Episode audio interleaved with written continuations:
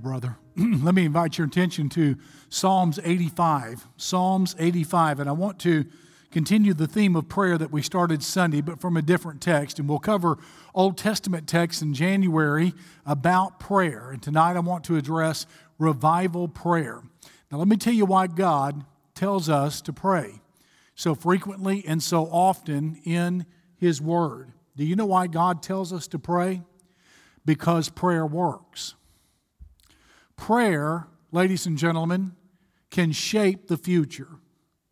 By your prayers, you can actually reach into the future and change tomorrow from what it would be if you didn't pray.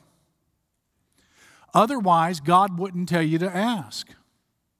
You see, if you could not reach into the future by prayer and reshape tomorrow into something different than what it would be if you didn't pray, then all prayer would be would be praise and thanksgiving and confession. There would be no asking God for anything. The reason you ask, which is the emphasis of Jesus' teaching on prayer, not praise, not thanksgiving, not even confession, though each of those appear, the emphasis of Jesus' instruction on prayer is to ask. If you could not reach into the future by prayer and shape the future by prayer, He would have never told you to ask Him for anything. In other words, prayer is meaningful.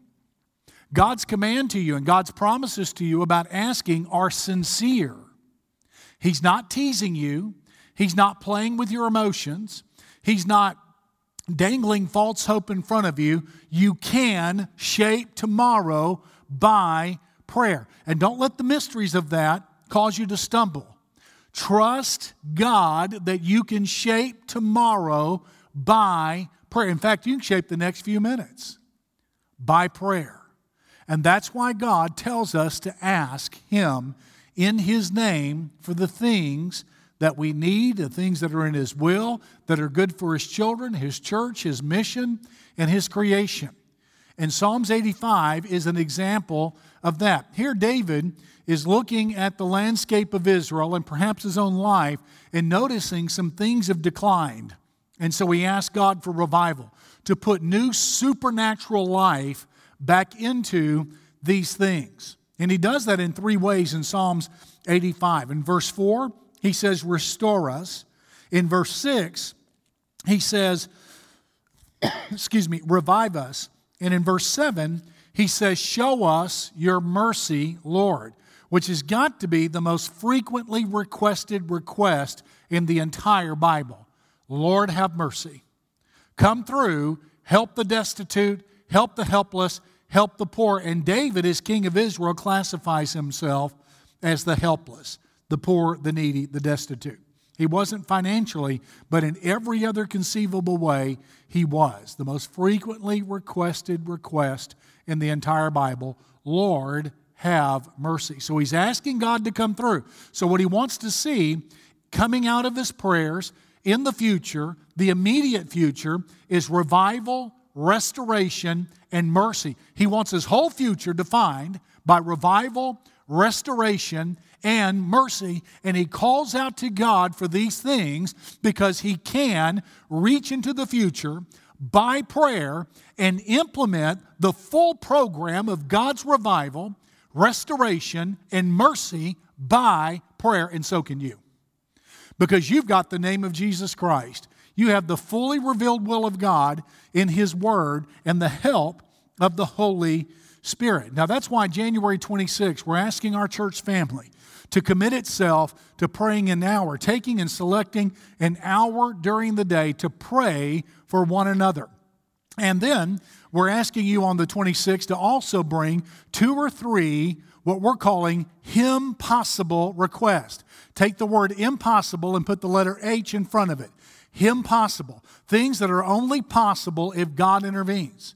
And uh, we'll be explaining more about that later. But on that date, we want to ask you to bring some two or three impossible requests because you can reach into the future, reshape the future, and implement the full program of God's revival, restoration, and mercy by prayer. So there's hope for each of these according to this text. And there are three reasons Why? We pray and hope for these things because of the past, a favorable past. And what we find uh, that in is in verses 1 through 3. There's the past restoration of captives and forgiveness and the removal of God's anger in verses 1 through 3. Look at verse 1. Lord, you've been favorable to your land. You've brought back the captivity of Jacob. That actually happened. God, throughout the history of Israel, relocated captive Israelites from a land and geographically transported them back to the land of Israel where they belonged. He actually intervened and pulled that off for his people. And if God can do that, defeating hostile enemies and hostile nations such as the Philistines and the Canaanites, the Babylonians, the Assyrians, and uh, uh, the Medes and the Persians, then God can certainly send revival in our day. We look back at the past and we know God can do that. Well, then there's also forgiveness, verse 2. You have forgiven the iniquity of your people, you've covered all their sin. So there's a history here of great renewal with God. And then verse 3, there's the removal of his anger. Take away all your wrath. Turn away the fierceness of your anger. In other words, what we do is that we build our hope for the present and the future on the basis of the past that God's people have had with him because, listen carefully, God never changes. God is always the same. He may not work necessarily in our life in precisely the same way that He has others, but He will always work generally in the same way. He will work according to His mercy, work according to His promise, work according to His word, and we can always count on God to come through because He came through for Israel releasing their captives. He came through with forgiveness and he came through with eliminating his mercy from the equation of his relationship with them. Now, God has done that in the United States as well. He's done some marvelous things through four great awakenings, and they've reshaped the political nature of our existence together. Back in the early 18th century, the 1700s, Baptists were a persecuted minority. But then by the end of the 1700s, the end of the 18th century, Baptists had the political power to get an audience with James Madison and promise him their vote for him to go to the Constitutional Convention as a representative from Virginia, if they would take, if he would take an amendment from the Virginia Constitution that George Mason had penned and introduce it to the Constitutional Convention. And ladies and gentlemen, we are talking about the First Amendment of the United States Constitution. That is an amendment that is a Baptist amendment. James Madison agreed. He got their vote, he introduced it, and today we live with the fruit and the flower of the First Amendment. Well, the question I have for you is how in the world did we go from being a persecuted minority early in the 1700s to having that kind and wielding that kind of political power with James Madison? 1734, a powerful awakening came across the colonies. And Baptists, as a result, poured out their hearts before God. God came through. God sent an awakening. Multitudes were converted, so that not just Baptists, but Baptists uh, grew remarkably along with the other groups. In fact, they grew more than any of the other uh, theological groups and denominations. A thousand percent up north and 1500 percent in the southern colonies. So they became a powerful, powerful force. Ladies and gentlemen, they didn't put politics first in hopes that it would help ministry. They put ministry first, and it had great fruition on the political structure of the nation. That's what God has done in the past. That kind of thing can reshape politics. And do you think today we might need a little help with our political structure in the United States? Judicial results. During these great awakenings, judges would lead defendants to Christ. Some of them would have no more cases over which to preside, and they were given white gloves. Law enforcement in many cities, Atlantic City and some other cities throughout the uh, United States, lost their jobs because there were no more crimes in the city, no more criminals to chase and arrest and to book through their systems. And so they formed quartets and sang in revival meetings in churches. There's commercial results. Sometimes revival and awakening can actually backfire on the economy. It did in uh, 1904, the awakening of 1904, which we called the Welsh or the Global Awakening.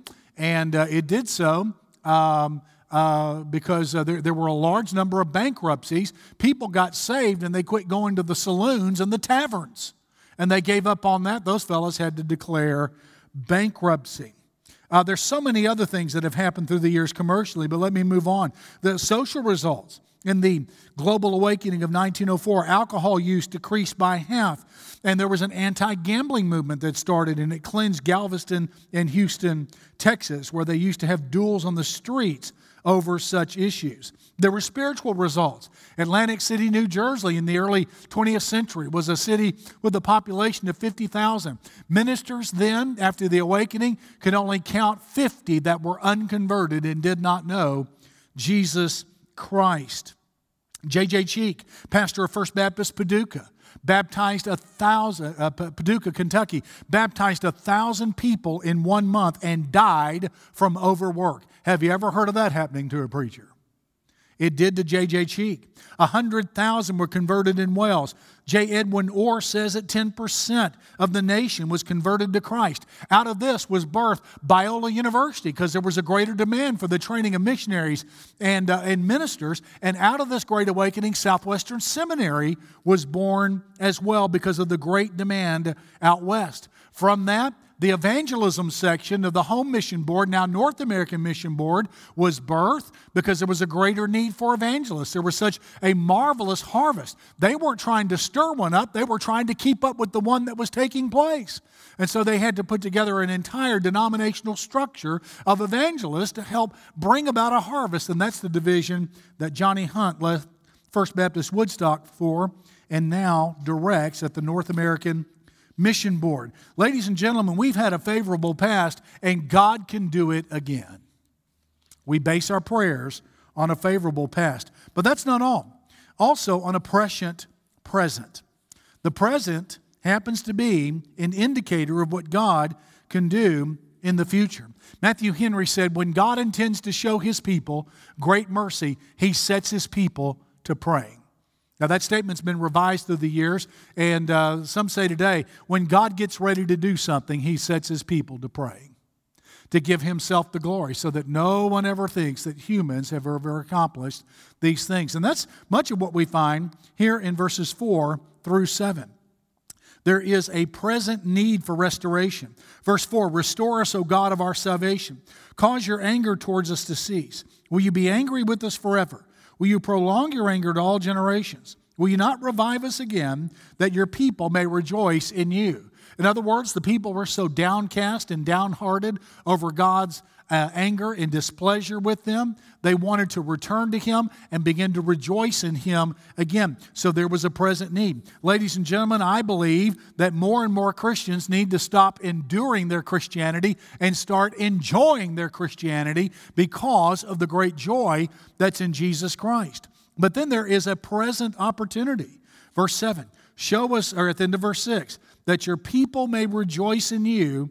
Show us your mercy, O Lord, and grant us your salvation.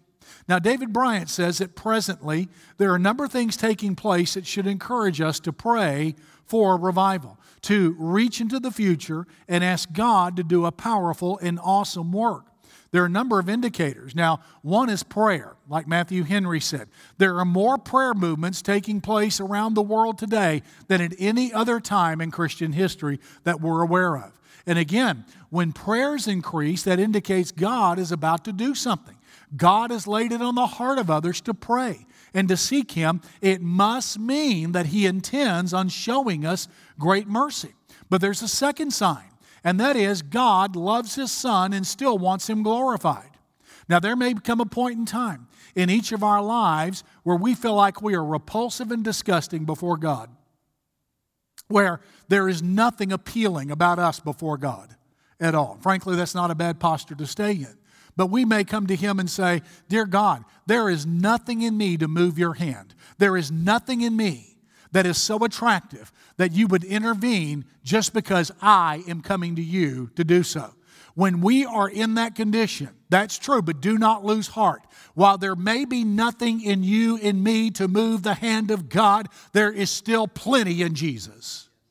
And God will move his hand among his people because he is still in love with Jesus Christ. Jesus is still the darling of heaven. He is still high and lifted up and to be magnified. And God the Father loves him and wants his name glorified. So when there's nothing on the earth to appeal to him, when there's nothing within the church to attract him, when there's nothing in you and me to move him, there is still hope because there's still everything in Jesus Christ.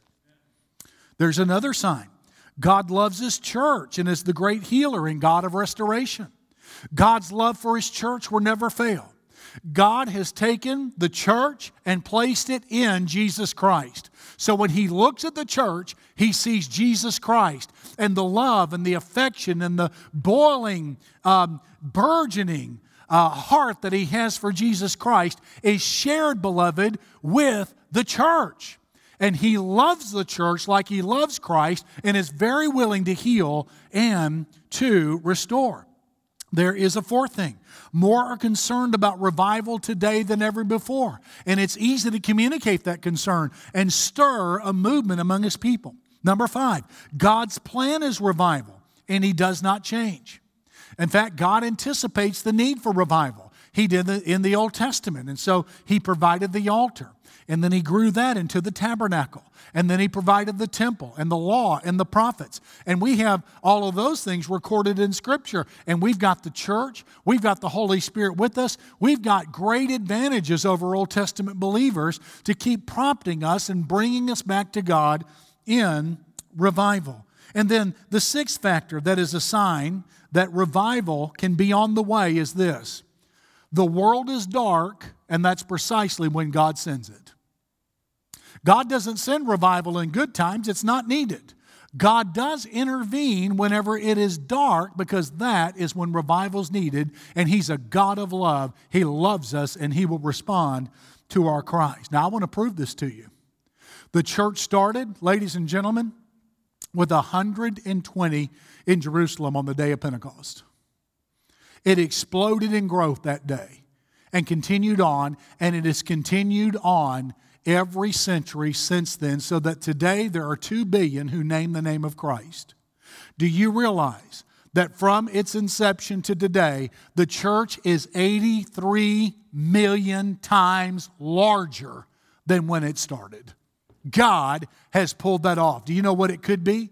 If we get before God and we begin to pray and plead with Him with all of our heart to send revival? So the past gives us great hope. The present gives us great hope, but there's the future as well. Verses 8 through 13 talk about a glorious message and a glorious meeting. Verses uh, 8 and 9, the glorious message.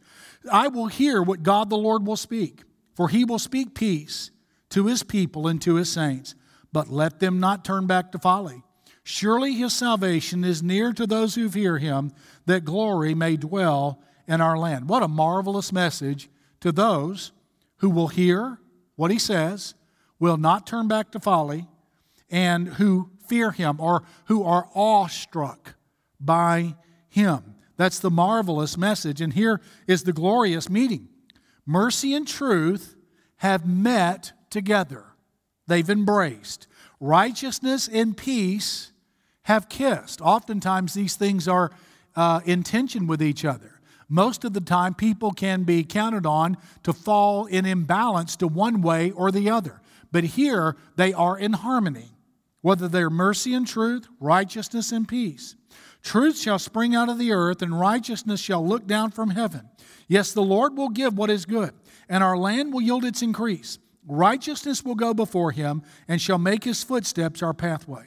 And so, whenever we embrace the totality of the will and character of God, mercy and truth, righteousness and peace. Whenever we fulfill the conditions, hear what God the Lord says, don't return to folly, hold him in awe, be awestruck by him. When we do that, then, beloved, let me tell you, verses 11 through 13 are our future. So let me read your future. Let me take a moment and prophesy your future. Let me predict your future. Not me, but actually the text. Hold on. If you'll meet the conditions God has laid out, look at verses 11 through 13. This is what's going to take place. Truth shall spring out of the earth. Is there any need for that in our day? Righteousness shall look down from heaven. The Lord will give what is good. What a contradistinction to today. Our land will yield its increase, righteousness will go before him, and shall make his footsteps our pathway. I just read your future. If you and I will embrace God's word, hold him in awe, and not return to folly, that is the future. Now, you've had distributed to you tonight a little account by David Thomas, who visited the Hebrides Islands and asked about the great Hebrides revival that took place there from about 49 to 52 in the post World War II era. He found 11 people living who experienced that. They were in their 80s, and they gave him an account of what they experienced. And to a person, they encouraged prayer, but not just saying prayers, going through the motions and having no heart. They talked about travailing prayer. David Thomas goes through some biblical verses that highlight travailing prayer, where we travail in prayer. If you can imagine a woman going through natural childbirth and the travail she goes through, if you can apply that to prayer, you can imagine what travailing prayer is. And I want to encourage you that as we think about prayer this month, to embrace the notion of travailing prayer. Isaiah said, When Zion travailed, she brought forth children. Sometimes that's what's waiting for lost people to get saved. Somebody needs to travail before God. Sometimes that's what we're waiting for, for God to intervene. We need to travail in prayer. Paul said in Galatians 4:19, I labor until Christ is formed in you. And here's how I want to ask you to pray and think about praying. Not merely heartless things, not merely casual prayers, not merely communion prayers or even fellowship prayers, as worthy as some of those are, but instead travailing in prayer. Imagine, imagine you have a child standing before the judge, waiting sentencing, and witness after witness has come and testified in the court about how unworthy your child is how much pain and suffering your child has caused with his or her crime. And the death penalty is a possibility, and it's within the purview of the judge. And everyone who's come has argued for the death penalty for your child. And then it's your turn. You stand before this judge, you stand before the court. How do you plead with the judge. I pray that you'll have a little mercy and bless us today. Amen. Is that how you plead? How do you plead for a child when everyone else is lined up against them? How do you plead? Oh God, come through. Apply that then to prayer. Come before God in prayer because the death penalty is a possibility with every lost soul in family, in marriage, in neighborhood, in community in Northeast Georgia. Everywhere on the mission field, everywhere throughout the United States.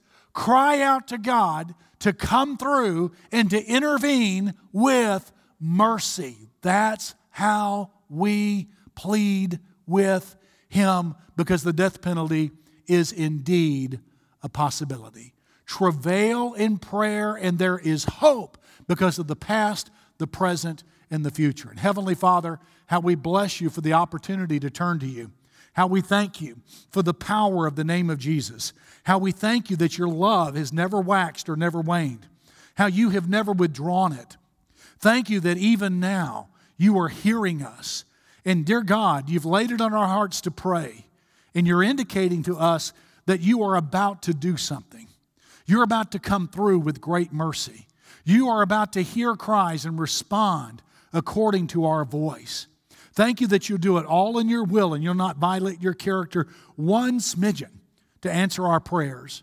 And so your answers will be perfect, they'll be desirable, they'll be right, and oftentimes they'll be very, very surprising because we never imagined you could do the things that you've done. And so, Father, I want to pray that you put it on our hearts to pray and to seek you in a way that is appropriate for your promises in your word. As you keep praying, is there something you need to bring to God? Is there some area of your life, some burden on your heart that needs to be touched with your mercy, with God's mercy? Do you need God to shape your future or someone's future around His mercy, revival, and restoration? Would you take a moment to pray about that? Would you take a moment to give it to Him? He's hearing you. He's laid it on your heart to pray about. He loves the ones you're praying about. Would you plead with God to do something neat with them?